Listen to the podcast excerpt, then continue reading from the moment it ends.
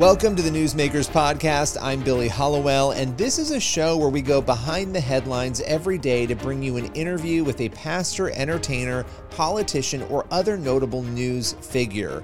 And this is a show, again, it's daily, but it's based on our weekly T V show, which is also called Newsmakers. You can watch it on the C B N News channel and also on our YouTube page.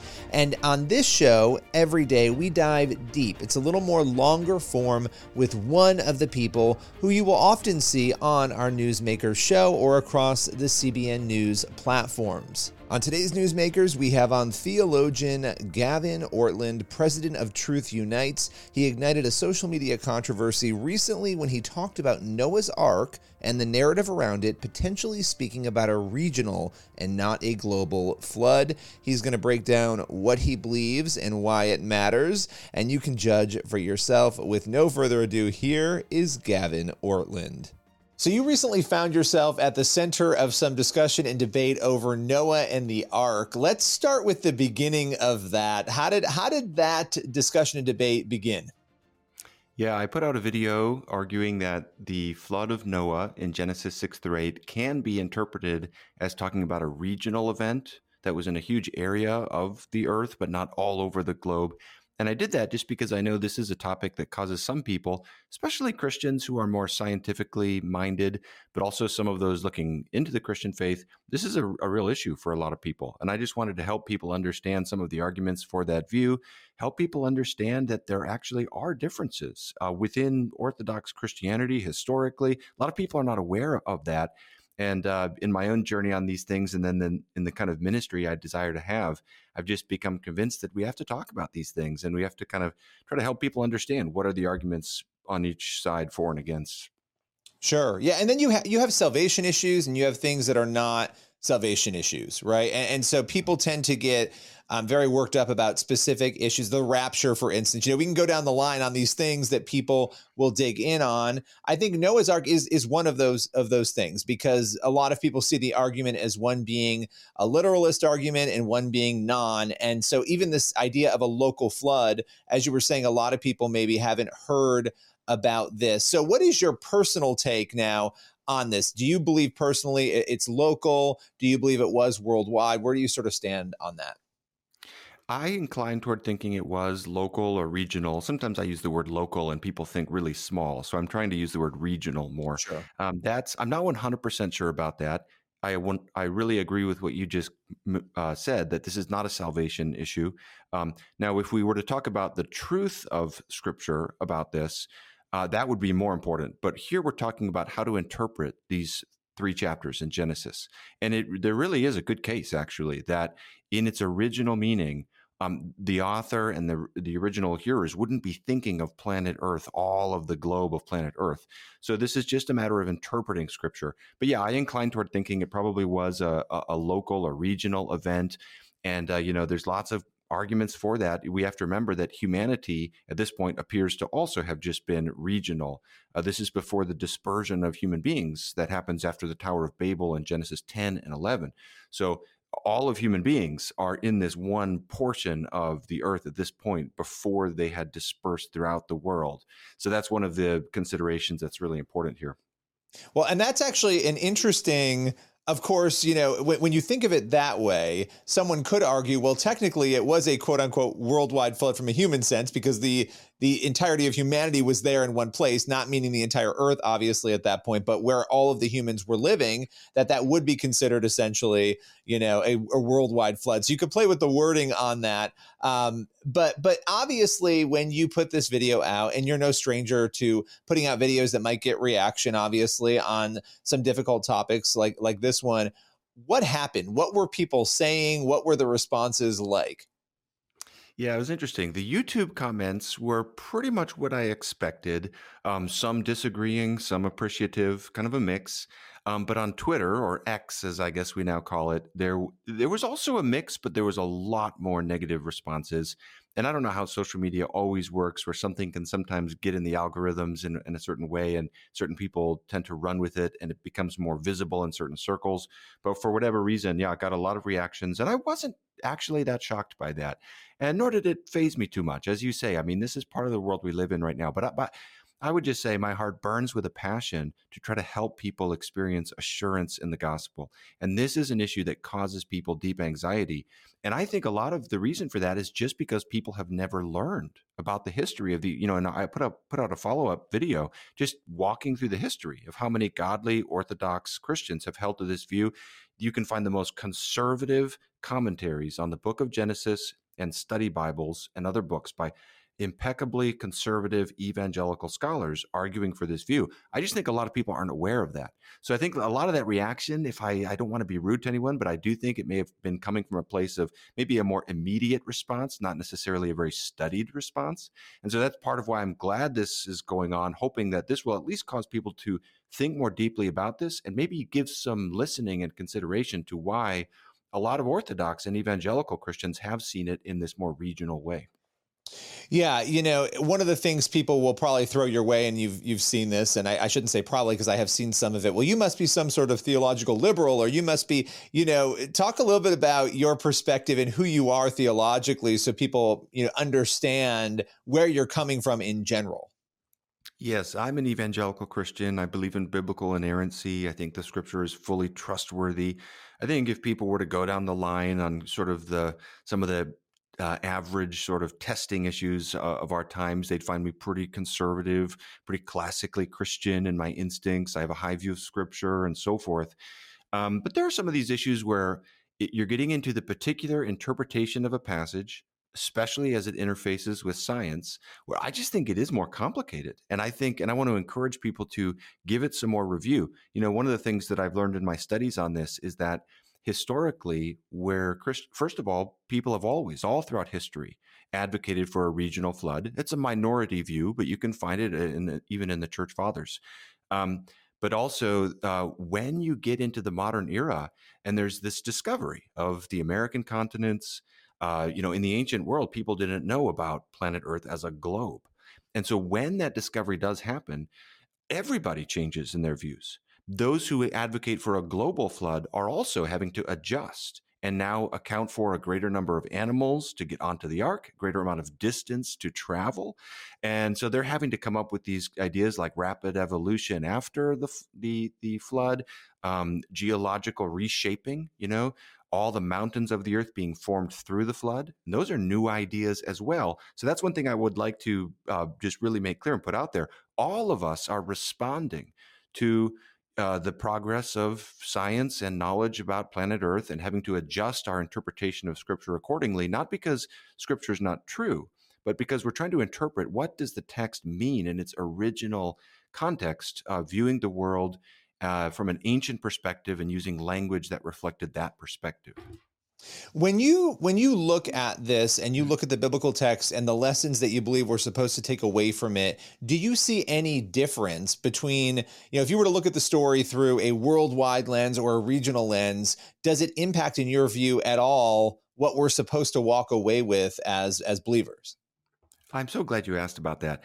And the answer is no. I don't think anything of great theological consequence is at stake in the specific matter of the extent of the water. Now, there could be more if if you advocated for a flood that wasn't universal with respect to human beings and human civilization. That might bring up some questions. But just the, the question of did it cover, you know, did it go to North America and Australia and the South Pole in terms of how widespread the water was? I don't think so. I think the main points are about God's faithfulness, God's covenant with his creation, the animals included, and then God's uh, promise of salvation. And the, the Ark of Noah is a type to point us to Christ, uh, knowing that if we have our trust in Jesus Christ, we will be saved from the ultimate flood, uh, the final judgment day, just as Noah was saved. I think that's the main thing that we want to draw from this story. And I don't think there's a whole lot theologically at stake. This is simply a matter of trying to interpret the scripture wisely, with with faithfulness to its original intention, and then just thoughtfully in light of what we know about the world today. Well, you have two videos, obviously, as you mentioned. They are, you know, forty to fifty minutes. I think one of them might even be a little longer than than that. And so there's a lot to cover in that. And so I'm going to ask you a question. It's a little bit of a loaded question, but but what is it that would lead you and others, as you mentioned, this is not a new view, and that's important to, to illustrate, to to sort of have a proclivity toward the regional. What is it, you know, scripturally that you see that makes you say, hmm, maybe it wasn't this worldwide flood as so many have said? Okay, I'll I'll just run through my my main two reasons here. The first one has to do with the biblical language and how the uh, the Bible, all throughout the Hebrew Bible, how it uses language to refer to uh, the world. And basically, what I do in my first video is I go through a number of examples where the biblical author, whether it's uh, in the book of Genesis or elsewhere in the Hebrew Bible and even in the New Testament, will use this seemingly comprehensive language. All the world or all the earth, every nation under heaven, this kind of language. Um, but it will be clear from the context that actually it's talking about a region. Uh, in Acts chapter two, the gathering of Pentecost has every nation under heaven. Those nations are then listed, and they're all basically Mediterranean. In Genesis forty-nine, the famine uh, of Joseph, it, it says all the earth came to Egypt to buy grain. Exact same language as you find in Genesis six through eight.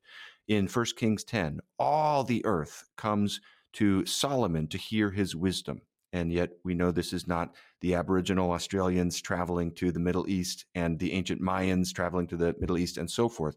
So essentially the, the first appeal is just trying to interpret this language consistently, and then especially with Genesis ten and eleven, where, where these nations are all listed, they're all regional. And then it says in Genesis eleven one, all the earth had one language. So it just seems like what the author meant to convey by all the earth was all the known earth, because people in that day didn't know about the American continents. So they would have no reason to use language to refer to those places they'd never been to.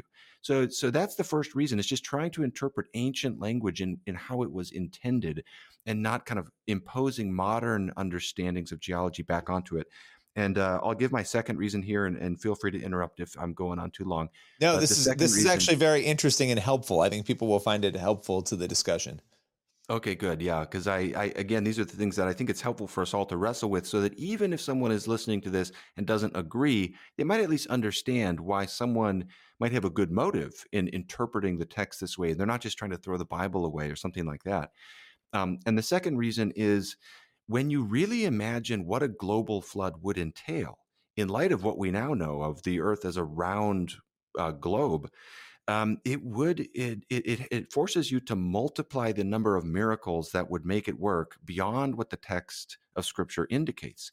You have to try to find a way to to uh, transport all of these animals to and from the Middle East, especially special climate animals or special diet animals like. The kangaroos are only in Australia. There's certain animals that only live in the, the Amazon rainforest and so forth. They've got to get there and back afterwards. Uh, you've got to explain how they all fit on the ark. Every single animal species on planet Earth in the ark, cared for by eight people for over a year. Um, you've got lots of other problems, just the quantity of water involved, uh, the mixing of fresh water and seawater, uh, the survival of plants. And all of this c- comes together to make you say, okay, God is omnipotent. God can do anything. But when the miracles required for this interpretation go beyond what the text seems to indicate, you know, a, a lot of the these global flood proponents today have to posit what was not the general historical understanding of a rapid evolution of animal species after the flood, so as to account for all the uh, animal species that we have today. Um, these are things that aren't in the text. And so in light of that, it kind of reinforces the first point of maybe this ancient language is functioning in Genesis six through eight, the same way as in Genesis ten and eleven. You know, all the known world is what's in view. You know, as you sort of reflect on this and look at the reaction, and again, you're not new to this, but yeah, there's there's a lot of intense response when these sorts of things happen in general. What's some advice you have to people on both sides of this issue, on both sides of really any issue, people in the church, when it comes to maybe how we should discuss and debate these issues while using grace along the way? I'm really glad you're asking about that. And this is something that's probably on my heart on this topic even more than the actual issue at hand, because I'm interested in this primarily to try to remove it from being a stumbling block for people receiving the gospel. My ministry and what I want to give my life to is uh, helping people find Christ, you know, and this can be a challenge for people. But I think the way we talk about something like this, the way we work it through in our disagreements is just as important as the issue itself sometimes, and in certain ways can even be more important sometimes, uh, if we do not speak to each other with love in our hearts, and I'm saying this to my own heart as well right now, but but all across the board, then those non-Christians looking on uh, observe that. It's been interesting to me to watch my non-Christian atheist friends watch this discussion play out, and I'm just so grieved at times. I, I really, I have to be honest with you. I think something is broken today in the body of Christ in how we communicate to and about one another on social media, especially on Twitter or X. We often communicate without grace, without love, without assuming the uh, the best, uh, leaping to conclusions uh, with snark. And I've been so grateful for some times where, to an extent, we're able to have, I've been able to have some moments of progress and healing and and coming back together in my own interactions, even on this issue in, in the last week or so. And that's been wonderful to see. But we need more of that on all sides, whether someone leans on this way or that way on this issue or others. All of us need to remember that the way we conduct our theological disagreements is a reflection of the gospel to those around us. And if we disagree, but we do so with love and with humility and with real sincere in our hearts listening, uh, that will be noticed by those around us. And that's one of the great things we should do right now, to try to make the gospel clear to those on looking, because our world is so hurting right now and desperate to see that. When they see real kindness, not compromise, but real kindness, I think that stands out right now. Yeah, absolutely. And I think, you know, as Christians, we have to say to ourselves, we talk a lot about culture and lament culture, rightfully so. Are we allowing the negative of social media and culture to come into the church and impact how we are responding to one another? Because that is actually something I think we probably don't think about as much as we need to when we see these sorts of debates unfold. I saw, you know, your debate unfolding. I reached out to you and I thought this would be an interesting conversation, and it truly has been, and would love to have you back again. I'm sure there'll be plenty of other issues to talk about. Appreciate your time today. Thanks so much, Billy. Great to talk with you. That's all for today's Newsmakers podcast. Be sure to tune in for the next episode of the show, and also head over to the C B N News YouTube channel and the C B N News channel to watch Newsmakers every week. We'll see you soon.